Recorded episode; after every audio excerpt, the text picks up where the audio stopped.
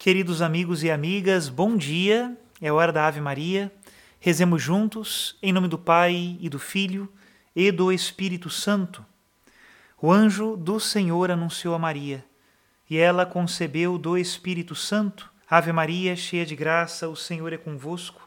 Bendita sois vós entre as mulheres, e bendito é o fruto do vosso ventre, Jesus. Santa Maria, Mãe de Deus, rogai por nós, pecadores, agora e na hora de nossa morte. Amém. E Maria disse: Eis aqui a escrava do Senhor. Faça-se em mim segundo a vossa palavra. Ave Maria, cheia de graça, o Senhor é convosco. Bendita sois vós entre as mulheres, e bendito é o fruto do vosso ventre, Jesus. Santa Maria, Mãe de Deus, rogai por nós, pecadores, agora e na hora de nossa morte. Amém. E o Verbo de Deus se fez carne e habitou entre nós. Ave Maria, cheia de graça, o Senhor é convosco. Bendita sois vós entre as mulheres, e bendito é o fruto do vosso ventre, Jesus. Santa Maria, Mãe de Deus, rogai por nós, pecadores, agora e na hora de nossa morte. Amém. Rogai por nós, ó Santa Mãe de Deus, para que sejamos dignos das promessas de Cristo. Oremos. Infundi, Senhor, em nossas almas a vossa graça nós o suplicamos, para que nós que conhecemos pelo anúncio do anjo a encarnação de Jesus Cristo, vosso Filho e nosso Senhor, cheguemos por sua paixão e morte de cruz à glória da ressurreição da carne, pelo mesmo Cristo nosso Senhor. Amém. Em nome do Pai, do Filho e do Espírito Santo. Amém. Queridos irmãos e irmãs, compartilho com vocês a homilia do domingo passado que ela seja de proveito para a sua reflexão no dia de hoje e aumente em nós este sentimento de fidelidade a Jesus Cristo e à sua igreja. Escutemos. Querido diácono Lino, meu irmão, meus queridos irmãos e irmãs, a liturgia da palavra de hoje nos fala de uma das imagens bíblicas mais belas que existem, que é a imagem do pastoreio. Deus como pastor e nós como ovelhas do seu rebanho. E coloca isso da seguinte maneira: na primeira leitura, uma reclamação e ao mesmo tempo uma advertência de Deus aos pastores, quando Deus diz: Ai dos pastores que deixam perder-se e dispersar-se o rebanho de minha pastagem.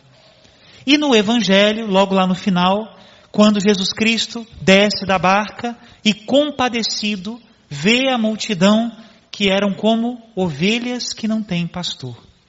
E essa imagem bíblica do pastor e das ovelhas na liturgia de hoje vem ressaltar algo que é fundamental na mensagem de Jesus Cristo. Vem nos falar da unidade. Sempre que o Senhor utiliza a imagem do pastor e das ovelhas, de alguma maneira ele reafirma esse tema. Seremos um só rebanho com um só pastor porque de fato o pastor é aquele que reúne as ovelhas. Diz o Senhor no Evangelho de São João: elas escutarão a sua voz, elas o seguirão. Qual é a característica de uma ovelha sem pastor? Ela está dispersa, não sabe para onde vai. Muitas vezes se coloca em perigo, está à mercê do lobo, mas sobretudo porque está fora da unidade do rebanho. Por isso Deus hoje como bom pastor das nossas almas, quer nos reunir junto a Ele. E qual é o modo como Jesus nos reúne como ovelhas de um único rebanho? Ele diz no Evangelho de hoje: Jesus viu uma numerosa multidão e teve compaixão, porque eram como ovelhas sem pastor, e começou, pois, a ensinar-lhes muitas coisas. O modo como o Senhor reúne o seu rebanho é através da verdade do seu ensinamento. Porque só aí existe a verdadeira unidade. É assim que nós nos unimos a Cristo, quando a verdade de Cristo nos conquista, é desse jeito. Ouvimos a palavra do Senhor, e antes de escutá-la, eu tinha as minhas ideias, os meus achismos, os meus, não sei, achava que era por aqui ou por ali, as minhas caramiolas é que tinham dado o meu caminho. Mas de repente, quando eu escuto a palavra de Jesus e percebo que aquilo é verdade, não somente pela autoridade de Deus, esse é o principal argumento. Deus não nos engana e nem se engana, por isso, quando nos diz a verdade, devemos acreditá-la. Mas a verdade de Cristo não é uma verdade que agride a nossa inteligência, não. Quando eu escuto a verdade de Deus e medito, e penso sobre ela e tiro dali consequências, eu percebo que de fato é a luz da verdade. E verdade é assim, é um fato. Não é uma questão de maioria de votos, nem questão dos meus achismos, dos meus sentimentos. Tudo isso é muito frágil. Verdade é um fato. E quando ela conquista o meu coração, e conquista o seu, e conquista outro, e mais outro, necessariamente, a verdade que é uma só, vai nos reunindo num só rebanho. É assim que Jesus Cristo faz conosco. Porque Jesus viu aquela multidão como ovelhas que não têm pastor? Faltavam pastores em Israel? Não, haviam muitos. E por que eram ovelhas que não têm pastor? Porque precisavam da verdade que Jesus Cristo veio nos trazer. Nós acreditamos que Ele é o caminho, a verdade e a vida, porque veio do Pai para nos anunciar toda a verdade e pelo caminho da verdade nos levar a Deus.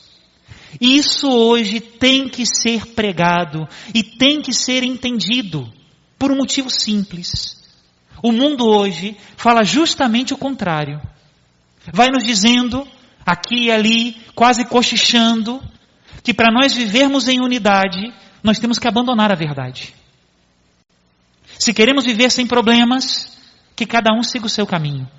Que cada um vá pelos seus achismos. Que cada um siga segundo as suas caramiolas, né? Mas não é essa a doutrina de Jesus? E na verdade, se nós olhamos realmente o cenário que nós vivemos hoje no mundo, não é isso que nós vemos. Quando as pessoas se unem não pela verdade, elas se unem pela conveniência, pelo interesse. É assim? Tem até uma paz relativa, enquanto não contraria os meus interesses. O homem no centro acaba sendo o homem contra o homem. Agora, quando nós colocamos a Deus no centro, Ele que é a verdade, aí não. Aí quem me contraria é a verdade. E diante dela eu me converto. Aí quem me contraria é o bem, e diante dele eu mudo as minhas atitudes. E nessa unidade da verdade e do bem, nós formamos um só rebanho, com um só pastor. Bendito seja Deus, é isso. Por isso, meus irmãos, eu tenho muito medo da ignorância da fé. É verdade, nós ignoramos muito mais coisas do que nós conhecemos, conhecemos muito pouco. Mas mesmo isso é importante. Conheça, procure, estude, leia, escute. Porque quanto mais a verdade tomar conta do nosso coração, mais nós estaremos na unidade e não na divisão. E Jesus Cristo hoje no Evangelho nos dá conselhos práticos para nós vivermos a unidade. Podemos dizer que no Evangelho de hoje, ele divide a mensagem em dois capítulos. O primeiro capítulo é o capítulo para os pastores. E o segundo capítulo é o capítulo para as ovelhas. Quem, gente que quando escuta isso pode pensar assim, bom, então o primeiro capítulo é para os padres, né? E o segundo capítulo é para os leigos, né? Mas não é isso. Todos nós somos pastores. Você não tem ovelhas?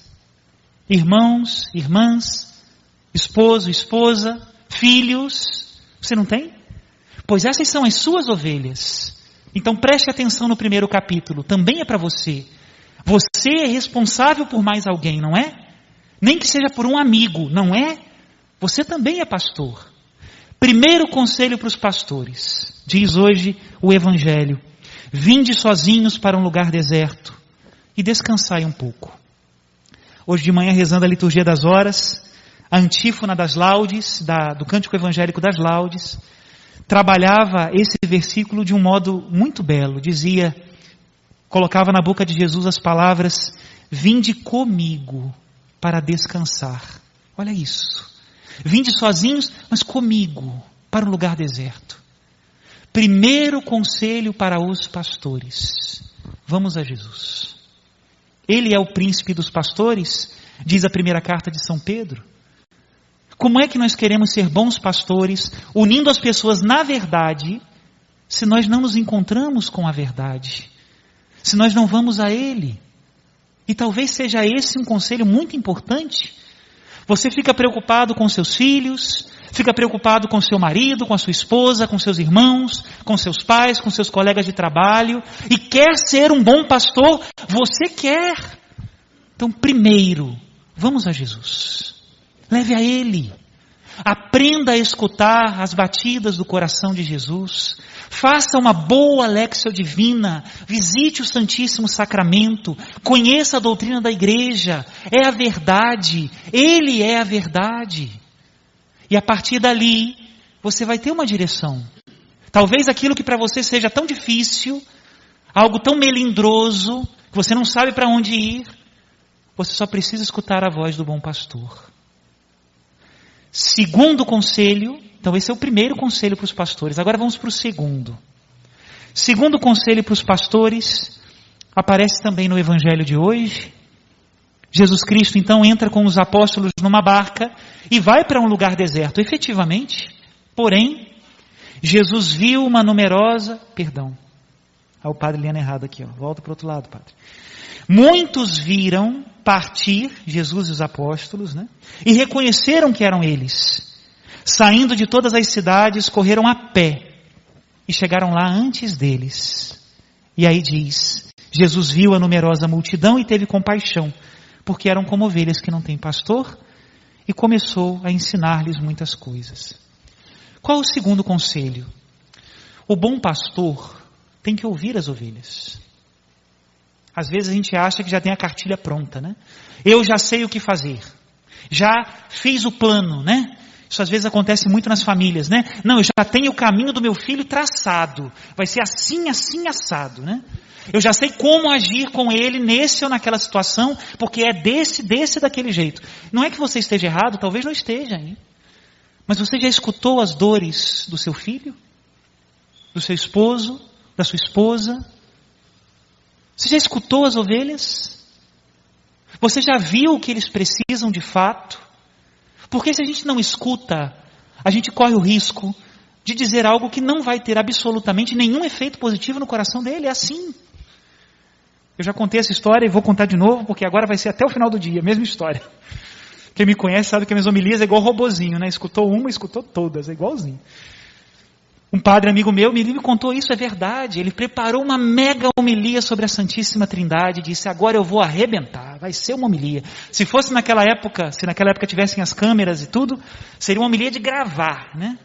Só que ele fez o seguinte: no início da homilia, ele disse: gente, então hoje é o dia da Santíssima Trindade, vamos fazer todos em nome do Pai.